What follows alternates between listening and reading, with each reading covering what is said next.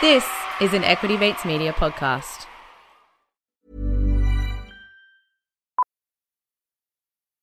Millions of people have lost weight with personalized plans from Noom, like Evan, who can't stand salads and still lost 50 pounds. Salads, generally, for most people, are the easy button, right? For me, that wasn't an option. I never really was a salad guy. That's just not who I am. But Noom worked for me. Get your personalized plan today at Noom.com. Real Noom user compensated to provide their story. In four weeks, the typical Noom user can expect to lose one to two pounds per week. Individual results may vary. Have a listen to this. Have a listen to this. Now, that kind of talk this week dragged Australia's share market to a two year low. There are, of course, complex reasons for that. He was the big spender. The big spender. Doing the grocery shopping can take a huge chunk out of the family budget. And that's finance. Hello and welcome to Comedian versus Economist. We demystify the world of money and help you get a handle on the bigger picture. My name's Adam, and we're joined as always by my little older brother and real life economist, Thomas. Hi, Thomas. Yeah, good Adam. How you doing? I'm doing very well, thank you. Uh, welcome to the show out there. If you're joining us for the first time, maybe a friend sent you. Hopefully they did. Uh, we would love it if you did that. Uh, we are trying to get as many people to listen to the show as possible. So if you could tell just one person, that would be amazing. Uh, every every little bit helps. I did notice, Thomas, we're up to 991 Instagram followers. Um, I think 1,000 is the definition of viral, um, if I'm not mistaken. If I've been listening to the kids right. Uh, so yeah, nine to go, and then we are officially viral. So tag a mate, uh, tell them about CVE, tell them Thomas sent you, uh, whatever it takes. uh, and don't forget FinFest happening October 15th. If you haven't got your tickets yet, tickets are available. First release tickets on sale now for just $47. It's going to be epic. Uh, spots are limited though, so get in quick. FinFest is powered by Stake. And Thomas, big news today happy birthday to our mum. Uh, sending you lots of birthday love from your favourite son, mum. we obviously don't need to say who that is. Suffice to say, it's hard to imagine any parent wanting their child to be an economist when they grow up. So, uh, look, did you ring her today? No, I didn't. yeah. Had a big weekend. Let's hope she stays up late these days. Uh, all right, big show coming up. Let's get into it, Thomas. I have done a bit of research. Uh, I've been looking into bears, and if you are confronted by a bear, if the bear charges, your best advice to stand your ground. You cannot outrun it. Don't scream or yell. Speak in soft, monotone voice and wave your arms to let the bear know you are human. Thomas, I'd like to find out if the same advice applies to a bear market because we're confronted with one of those at the moment. Uh, and solar farms in the Northern Territory are sitting idle, Thomas, doing nothing. Maybe it really is harder to grow sunlight than we thought. And face off! Or at least hide your face next time you go into Kmart because it turns out they're scanning your face when you enter the store. We're going to find out why. But first, the Fair Work Commission has done a fair job with a fairly decent wage rise for fairground workers and others. Thomas, will we fare any better as a result? Uh, yeah, well, it's sort of a good result for people on the minimum wage. They, they got a 5.2% increase, uh, the biggest in 16 years. Yeah, so that's not a bad outcome. But remember that inflation's latest CPI is running at 5.1% headline. So that's just a touch over that and expected to go north of that. So really the minimum wage is just keeping pace with inflation. So in real terms, it's holding steady, but hmm. this time next year will probably be negative. So it means a fall in real wages for people on the minimum wage. Who's getting that boost then? The the five point one percent. 5.2 is going to the minimum 5.2, wages. sorry. Yeah, so they've done something interesting this year where they've split it up, which they, they don't normally do. So normally they just set an increase for all awards and that for minimum wage and up. And, you know, hmm. like airline pilots are on an award as well. The award's like 200 grand or something, but. Um, And it's an best landing.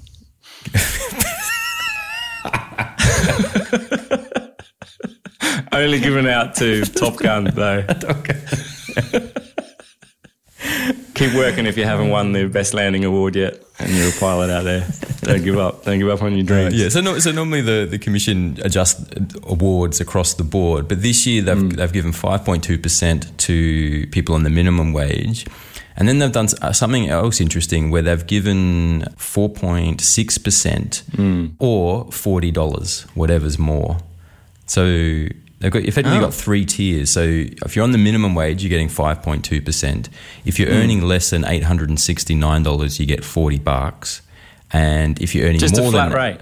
yeah, yeah, Just forty bucks. 40 There bucks. Yeah. Right. And if you're earning more than uh, $869 a week, then you get 4.6%. Right. What's the idea there? Well, the idea is it's more progressive in the sense that the poor get more. So if you're earning less, $40 is going to be is more than 4.6%. So Right. it's so with 5.2 going to the minimum wage and then $40 everyone earning less than $869. Yeah, if you're earning less, you're getting more with this kind of this kind of system. Yeah, so they haven't they haven't done this in a while, but yeah, that's what that's what they've decided to go with this time. People and people. Uh, this is a good idea, or this is not a good idea. Oh, it's it's a little contentious. I mean, obviously, yeah, obviously, the unions and the people earning minimum wage they they're happy with it. They think it's a good result. Union unions said it could have could have been more. Sort of some of the people in the business press were a bit unhappy. So Robert Gottliebsen saying it's um, uh, have created a nationwide expectation of a five percent wage rise, which which will act as a flamethrower to inflation. Right. Well, he's not winning any awards, then, is he? Um, Yeah, so if we give out a five percent pay rise, his his argument then is that it creates more demand in the economy when we're trying to cool demand by raising rates and doing all those other things. Is that the Oh, I argument? don't. That's not the argument. Though you, you could Hmm. make that argument. It's not particularly strong because it's not huge. But the argument Hmm. is more that um, this is a cost that businesses have to bear, Right. Uh, and as the costs go up, then that'll get passed on in inflation, in into inflation as those costs rise. Ah, right. That's sort of, and that's why, yeah, that, that's typically the argument that the people in the business press argue for when they're trying to, you know, make sure that people don't get big wage increases. That, that it's going to lead to inflation. Yes, it's bad for business, but we're really concerned about inflation. That's why we're we're arguing about it. Are the CEOs of these big businesses that take often massive pay rises and massive bonuses, are they behind it or are they are they sort of keeping shush on the matter, They hoping no one will look at them? Nothing to see here. Yeah. they tend to let the business, the peak in business groups and industry groups speak on their behalf. So the ah, Australian keep a safe distance. Yeah, yeah, yeah. Also, good advice when confronted by a bear. Yeah, yeah. So, Thomas, the ASX got hammered last week. Uh, seems like the bears are everywhere. Bears are scary. Should we be scared? Uh, yeah, yeah, yes and no. I mean, last week was was a bit of a was a bit brutal for the ASX. Had the biggest weekly loss since the the COVID crash of 2020. So pretty grim. It was all sort of all came out of the US. The US got inflation's running at 8.6 percent, which is a 40 year high. Uh, that sort of put markets and made them a bit nervous. The Fed came out and hiked rates by 0.75 percentage points, um, which is the largest increase in 28 years. That caused a bit of a sell off in the US. That followed up in the in Australia with the ASX sold off five percent on Wednesday. So that was a big big downturn, sort of across the board. Banks, energies, technologies, everything everything's getting hit. Um, yeah, so we yeah we're definitely in, in bear market territory now. So yeah, ASX is is getting a getting hit pretty hard. The S and P 500 in America is down 24 percent from its peak. The hmm. Nasdaq's down 34 percent, so it's pretty huge. Bitcoin had a brutal weekend as well. Dropped under 20,000 US dollars for a while there. That's now down 71 percent from its peak in 2021. wow, you'd be disappointed in that. Yeah, I know you were a big. I know you were a big proponent of, of cryptocurrencies. Yeah, no, I'm I'm just going to buy the dip once we get there. then Moon. Then moon, yeah. I mean, the interesting, yeah, right. interesting thing with that, the analysts are saying, just as a side note, saying that in 2018, Bitcoin fell 83%. Um, so saying, yeah, it's like, yeah, we just, it's just history repeating and it, and it will bounce back. If that's true, and I don't know how true it is, but that would put a price target of around eleven thousand US dollars for Bitcoin, down Right. from where twenty percent where it is twenty thousand where it is now. It took a while to bounce back too, didn't it? Like it sat Oh, at years. nothing until COVID, and then everyone's like, "Crypto's on. We Yeah, need. We're yeah. gonna if we're gonna beat this this SARS V two whatever disease it is, we're gonna need some cryptocurrency to deal with it." Mm.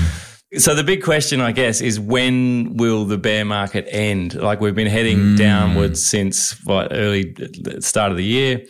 Um, Mm. Are we at the bottom? Do we know where the bottom is? How can we see it? It's it's very hard to know. eh, Typically, one thought I have around it is that, like a lot of it's been been triggered by sort of a reaction to central bank movements. The you know Fed and RBA hiking rates, the general shift in tone globally towards tighter tighter monetary policy, but humans are typically good at avoiding slow moving disasters. Are we? Yeah, I think so. Other than the stock market gradually being eaten away, what's another slow moving disaster? a really Uh, well, pe- slow volcano, just a gently warming Uh, well, there's like peak- climate change. Yeah, we're not doing so well at climate We're change avoiding right now. dealing with it. Yeah. like about like peak oil that we were worried about that, but then that Right. turned out to be not a thing. Peak food, Okay. we were we were very worried in the seventies that we just Australia just would not be able to grow enough food for a population of twelve million. Right. Turn, turns out we can feed twenty four million without a drama. Crushed it. Crushed, it. yeah, nailed it. Yeah, so because, because we react, so we we Hmm. Can adjust, and as the crisis builds, we can, you know, help get out the way. I, maybe maybe it doesn't apply to all things. I'm still nervous Hmm. about how climate change is going to play out, but but but I think like the point is that like we're talking about. You look at where mar- markets are pricing interest rates to go from here, and people are freaking out about that, and then but the sort of that involves a picture of central banks hiking rates full bore into an epic recession and then just keep pushing and pushing and that's not what's going to happen that you know they meet monthly for a reason. They sort of they adjust and then see how it plays out adjust and see how it plays out um, and if the wheels really start coming off then then they'll, they'll take a breather.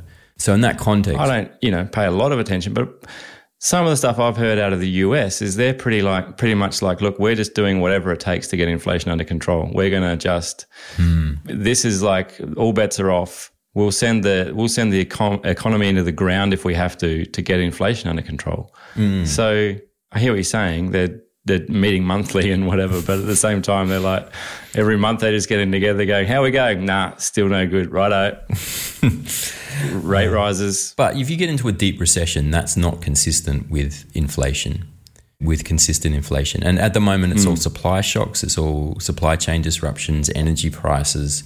Those things will come out of the inflation data unless hmm. they keep going up and up. Do you know I mean? And like commodity prices just today, you know, they, they've come off the boil. I, I expect energy prices will, will as well. They can't keep going up from where they are. Mm. So the inflation shock enters the system, and then once once prices, even though they just plateau out, if you know if oil prices stay where they are, which is very high, but if they stay where they are and don't change, then they they're contributing nothing to inflation. And if they mm. return to normal, which is probably what they're going to ha- going to do, then they start taking subtracting from inflation. Right. Mm, so The answer to my question, when will it end? We don't know. we don't know. Soonish. yeah. Well, soonish, but maybe not. I mean, this is there's, there's people in the markets now saying this that the adjustment to monetary policy that is priced in is is reflect has already been priced into the market. Hmm. That the falls so far are forward looking and involve a normalization of monetary policy and things things getting back to normal, Mm. and it's already priced in. Because there are still some people saying that it's transitory, right? Yeah. Not everyone's agreeing that it's that this is permanent inflation. No, This- no. I- Like I think it was, is it Janet Yellen? Is that the one in the mm-hmm. United States? yeah. She was coming out today or yesterday saying, nah, still, still think, see this as transitory. Yeah, I think. I mean, I think I, I've got time for that argument. Like it's I thing saying mm. about energy prices, like they've got to keep to keep contributing to inflation. They've got to keep going up and up and up, and mm. it's just not possible. And I think a lot of the supply chain disruptions are starting to sort themselves out. We're sort of managing around what's happening in the war in Ukraine and what that's done to wheat prices. We, we're adjusting. It takes time to adjust, but we adjust. That's what markets do very well is they absorb shocks and, and adjust quite seamlessly sometimes. So it takes some time, but I think that's what we're seeing. So the big question I've got when I talk to a lot of friends and whatever, they're like, "Where do I put my money? Like, h- Mm. how do you know where? Like, we can't, you can't, you don't want cash because inflation's eating away your cash. You can't. The the market's going down or has been at least till now.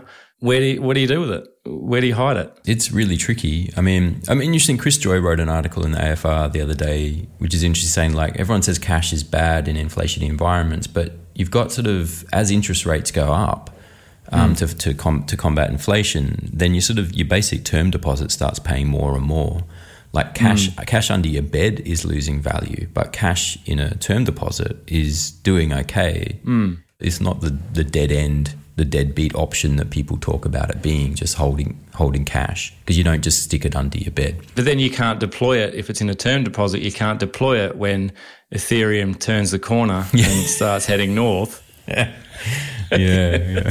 you can't dump it all back into the back into CoinSpot account. So Well, Yeah. yeah. No, it's yeah, investing's hard. Yeah. but I mean if you go back to the start of the year or to like the the, the peak a few months ago and said mm. to me, you know, where should I hide my money? Like to this to me in the future. Like I couldn't mm. give you an answer. Like there hasn't been an asset class that's survived the the sell off in the of the past couple of months. Mm. In in broad terms, you know, like specific companies have done well or specific things have done well, but not not broadly. Like bonds, bonds haven't done well. Share market hasn't done well. Crypto hasn't done well. Property hasn't done well. None of the sort of the, the gold? Is there any, any, any takers for gold? Gold's not done well. broad- I don't think so. Ah. No, Did, Yeah. And the digital gold hasn't hasn't panned out. no, no. oh well. Yeah.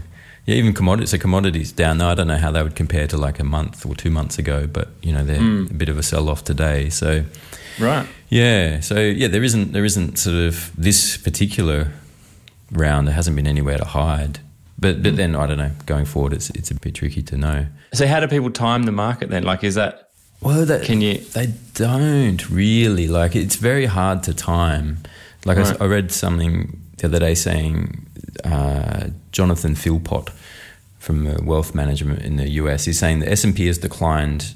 Has, de- has had declines of between 10 and 20%. That's happened 29 times since the end of World War II. And saying on average, it only took four months to recover those losses. So Right.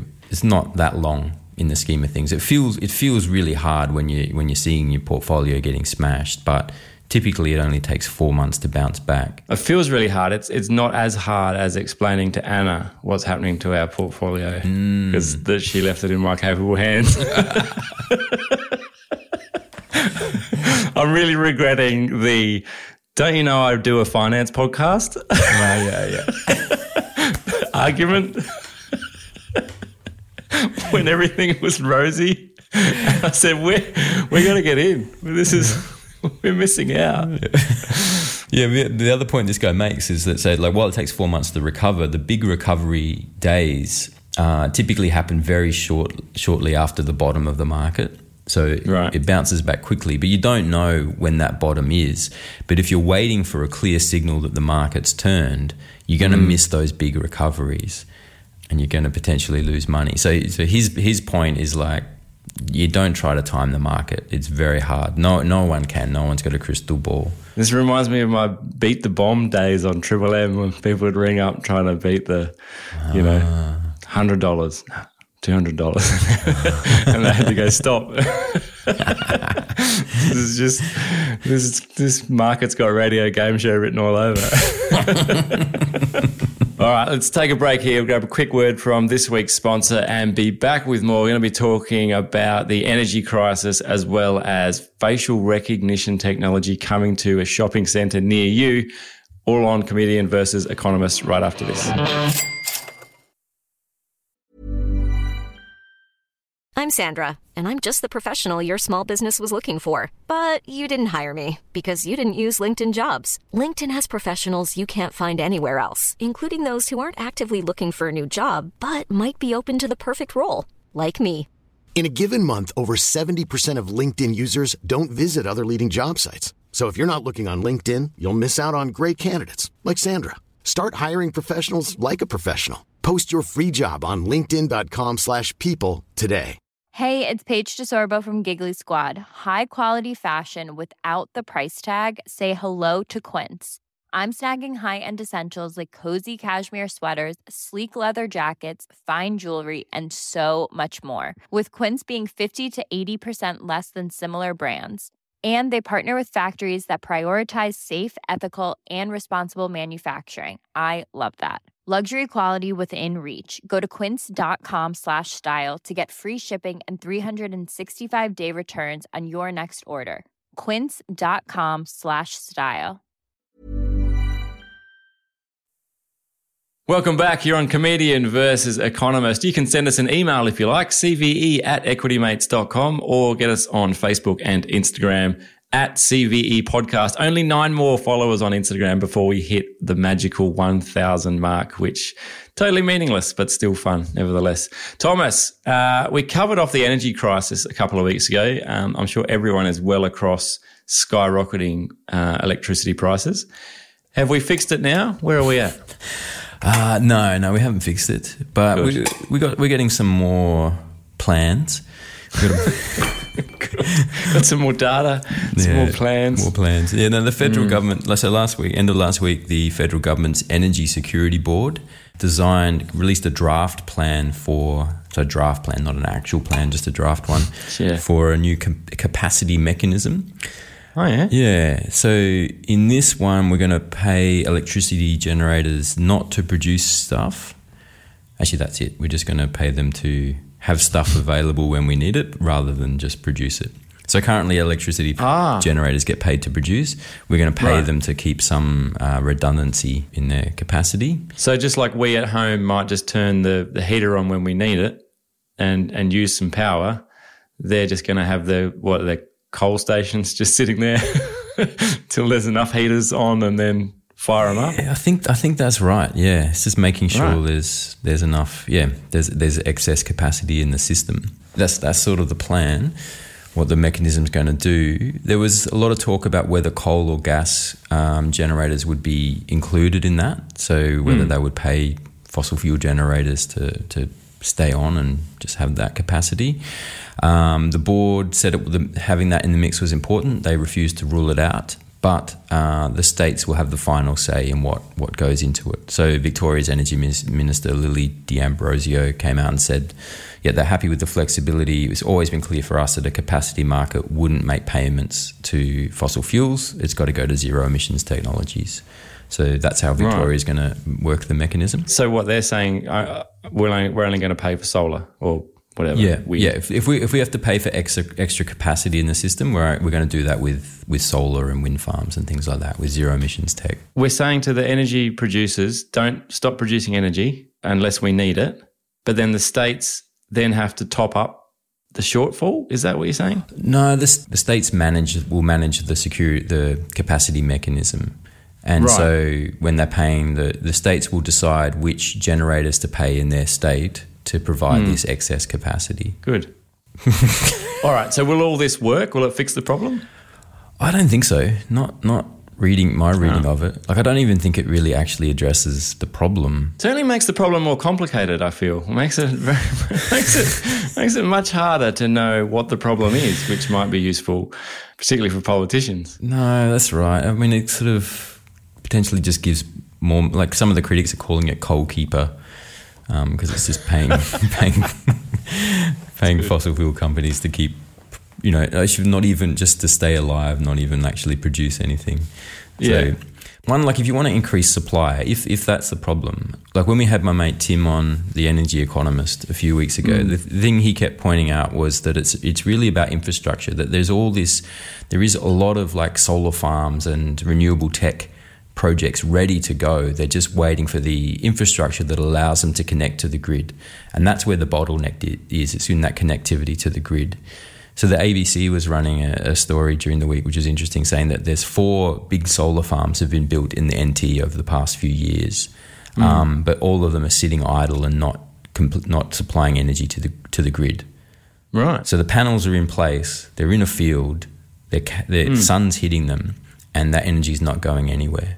And it's substantial. So there's an, Eni energy has a 25 megawatt facility near Katherine and two 10 megawatt solar farms at Batchelor Ah. and Manton.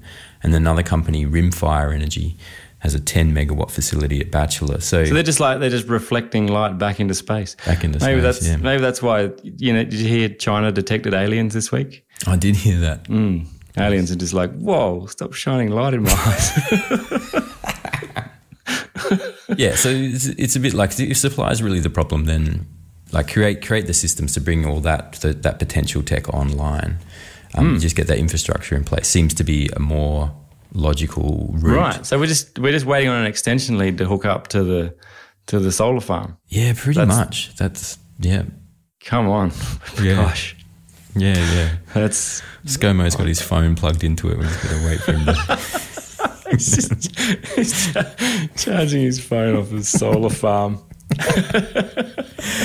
The other thing is is that supply is not actually the problem. Like the national electricity energy market is oversupplied. Supply is greater than demand right now. Mm. Um, and I've got a chart. I'll share it to the, to, to Instagram. We have an excess of supply. The problem is the price. And the reason price is a problem here is because energy prices are set on a global market, and we're paying global prices for for our energy. Can't we just stop participating in the global market? Well, we could if you had a domestic reservation. So when, when we talked to last last time we touched in on this, this is one of the proposals that could fix it is a domestic Mm. reservation, which is what Western Right. Australia has. Their energy prices are much lower than the than the East Coast.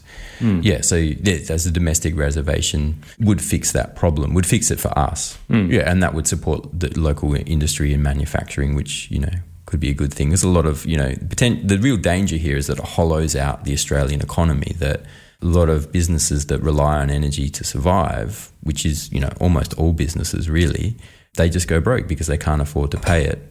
While the mining companies are selling, you know, 75% of our gas goes to China, and Mm. China, the Chinese government funds, you know, has has direct support for Chinese industry, so the, their manufacturing sector is doing well, but ours potentially gets hollowed out. So there, there isn't a coordination here, which means that it seems to me to make make the Aussie economy a bit vulnerable.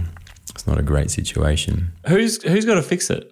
I mean, who's the? Who, is this is this a business thing? Is it a government thing? Is it a federal government or state government?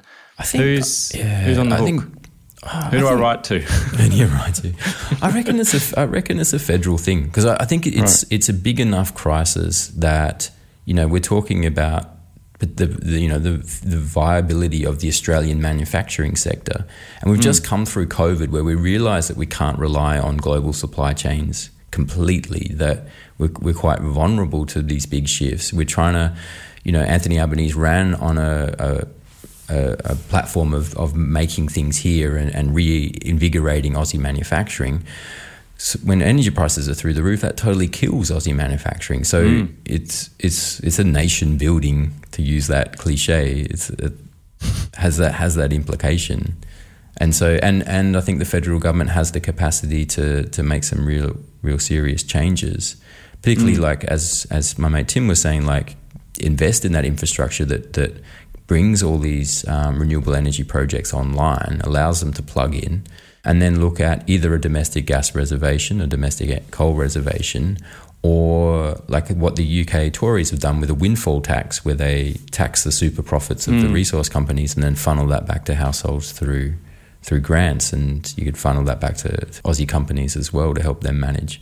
Would it be a good start. But yeah, but tinkering Mm. with the capacity just seems like it's kind of willfully missing the point to me. Whoever built the solar farm in the middle of the outback, not near anyone's house, I think probably has a lot to answer for as well. Like we wouldn't need so many, so many extension leads if they just built it next to where people are living.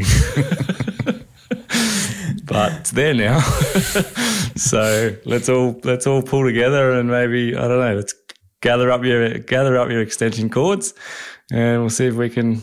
Yeah, what, mm. do they, what do they call it? Arms around the world. Extension leads around the country to the nearest solar farm.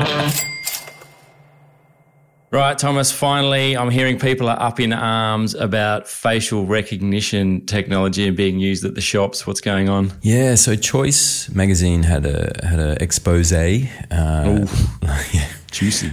Yeah, yeah. Last week, saying that three major retailers in Australia, so Kmart, Bunnings, and the Good Guys, Mm. at least three, there might be more, are using facial recognition technology in their shops and not doing a very good job of letting customers know that that's going on. Bunning, Bunnings have had facial recognition technology for years. Have they? Or as we call him, Tony. When, when I go there, he always says, says, G'day, Adam. you recognise me straight away. like, wow, how does he know? How does he know it's me? Um, Is Tony right. an AI? Tony's, Tony's just the guy at the front of Bunnings. I, I guess I kind of assumed this was happening. I don't know. Maybe I, oh, I'm Oh, really? too open. Yeah. Yeah, facial recognition. Uh, I don't know. It feels a bit big, brother to me. I didn't realize.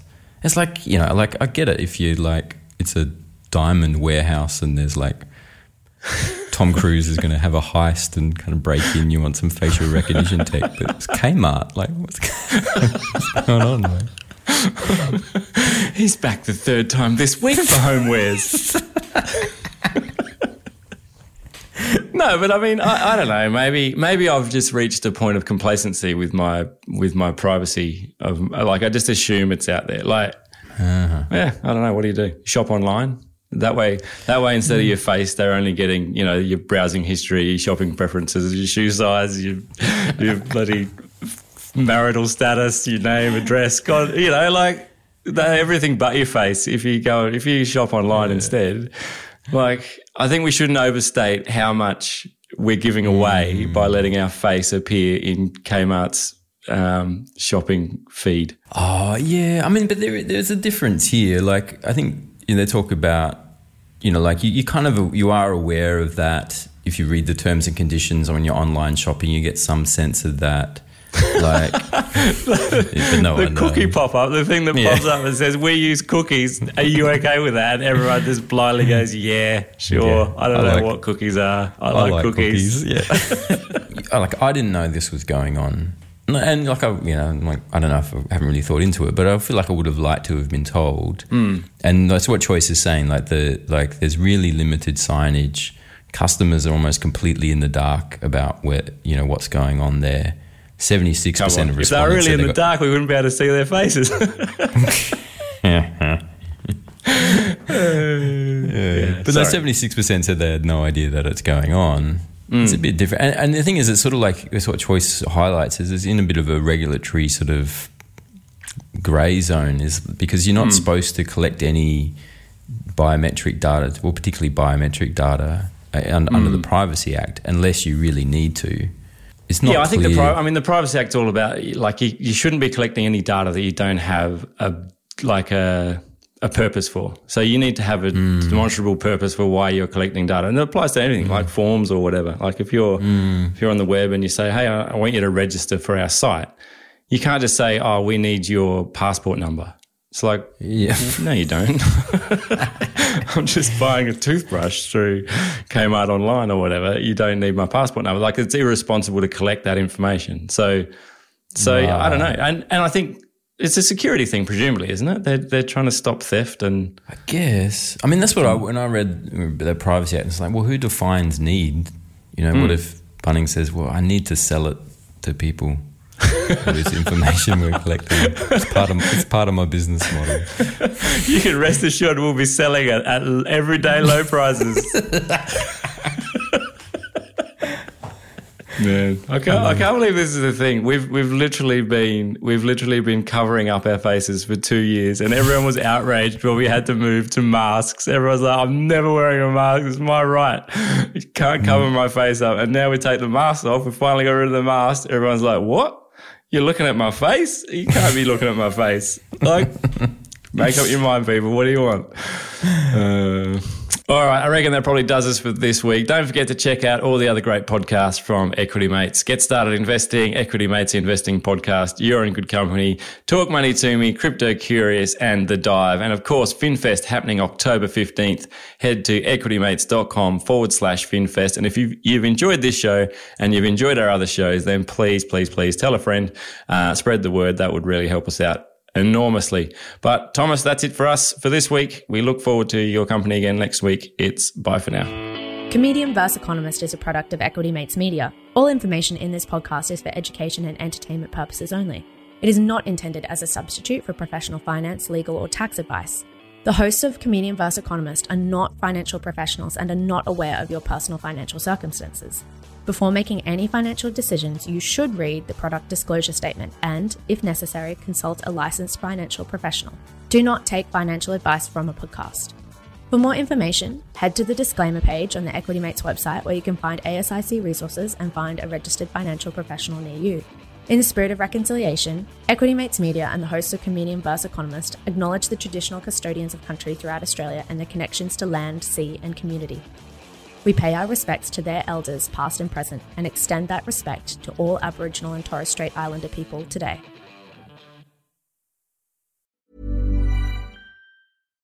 Hi, I'm Daniel, founder of Pretty Litter. Cats and cat owners deserve better than any old fashioned litter. That's why I teamed up with scientists and veterinarians to create Pretty Litter. Its innovative crystal formula has superior odor control and weighs up to 80% less than clay litter. Pretty Litter even monitors health by changing colors to help detect early signs of potential illness. It's the world's smartest kitty litter. Go to prettylitter.com and use code ACAST for 20% off your first order and a free cat toy. Terms and conditions apply. See site for details. Hey, it's Paige DeSorbo from Giggly Squad. High quality fashion without the price tag? Say hello to Quince. I'm snagging high end essentials like cozy cashmere sweaters, sleek leather jackets, fine jewelry, and so much more. With Quince being 50 to 80% less than similar brands. And they partner with factories that prioritize safe, ethical, and responsible manufacturing. I love that. Luxury quality within reach. Go to quince.com slash style to get free shipping and 365 day returns on your next order. Quince.com slash style.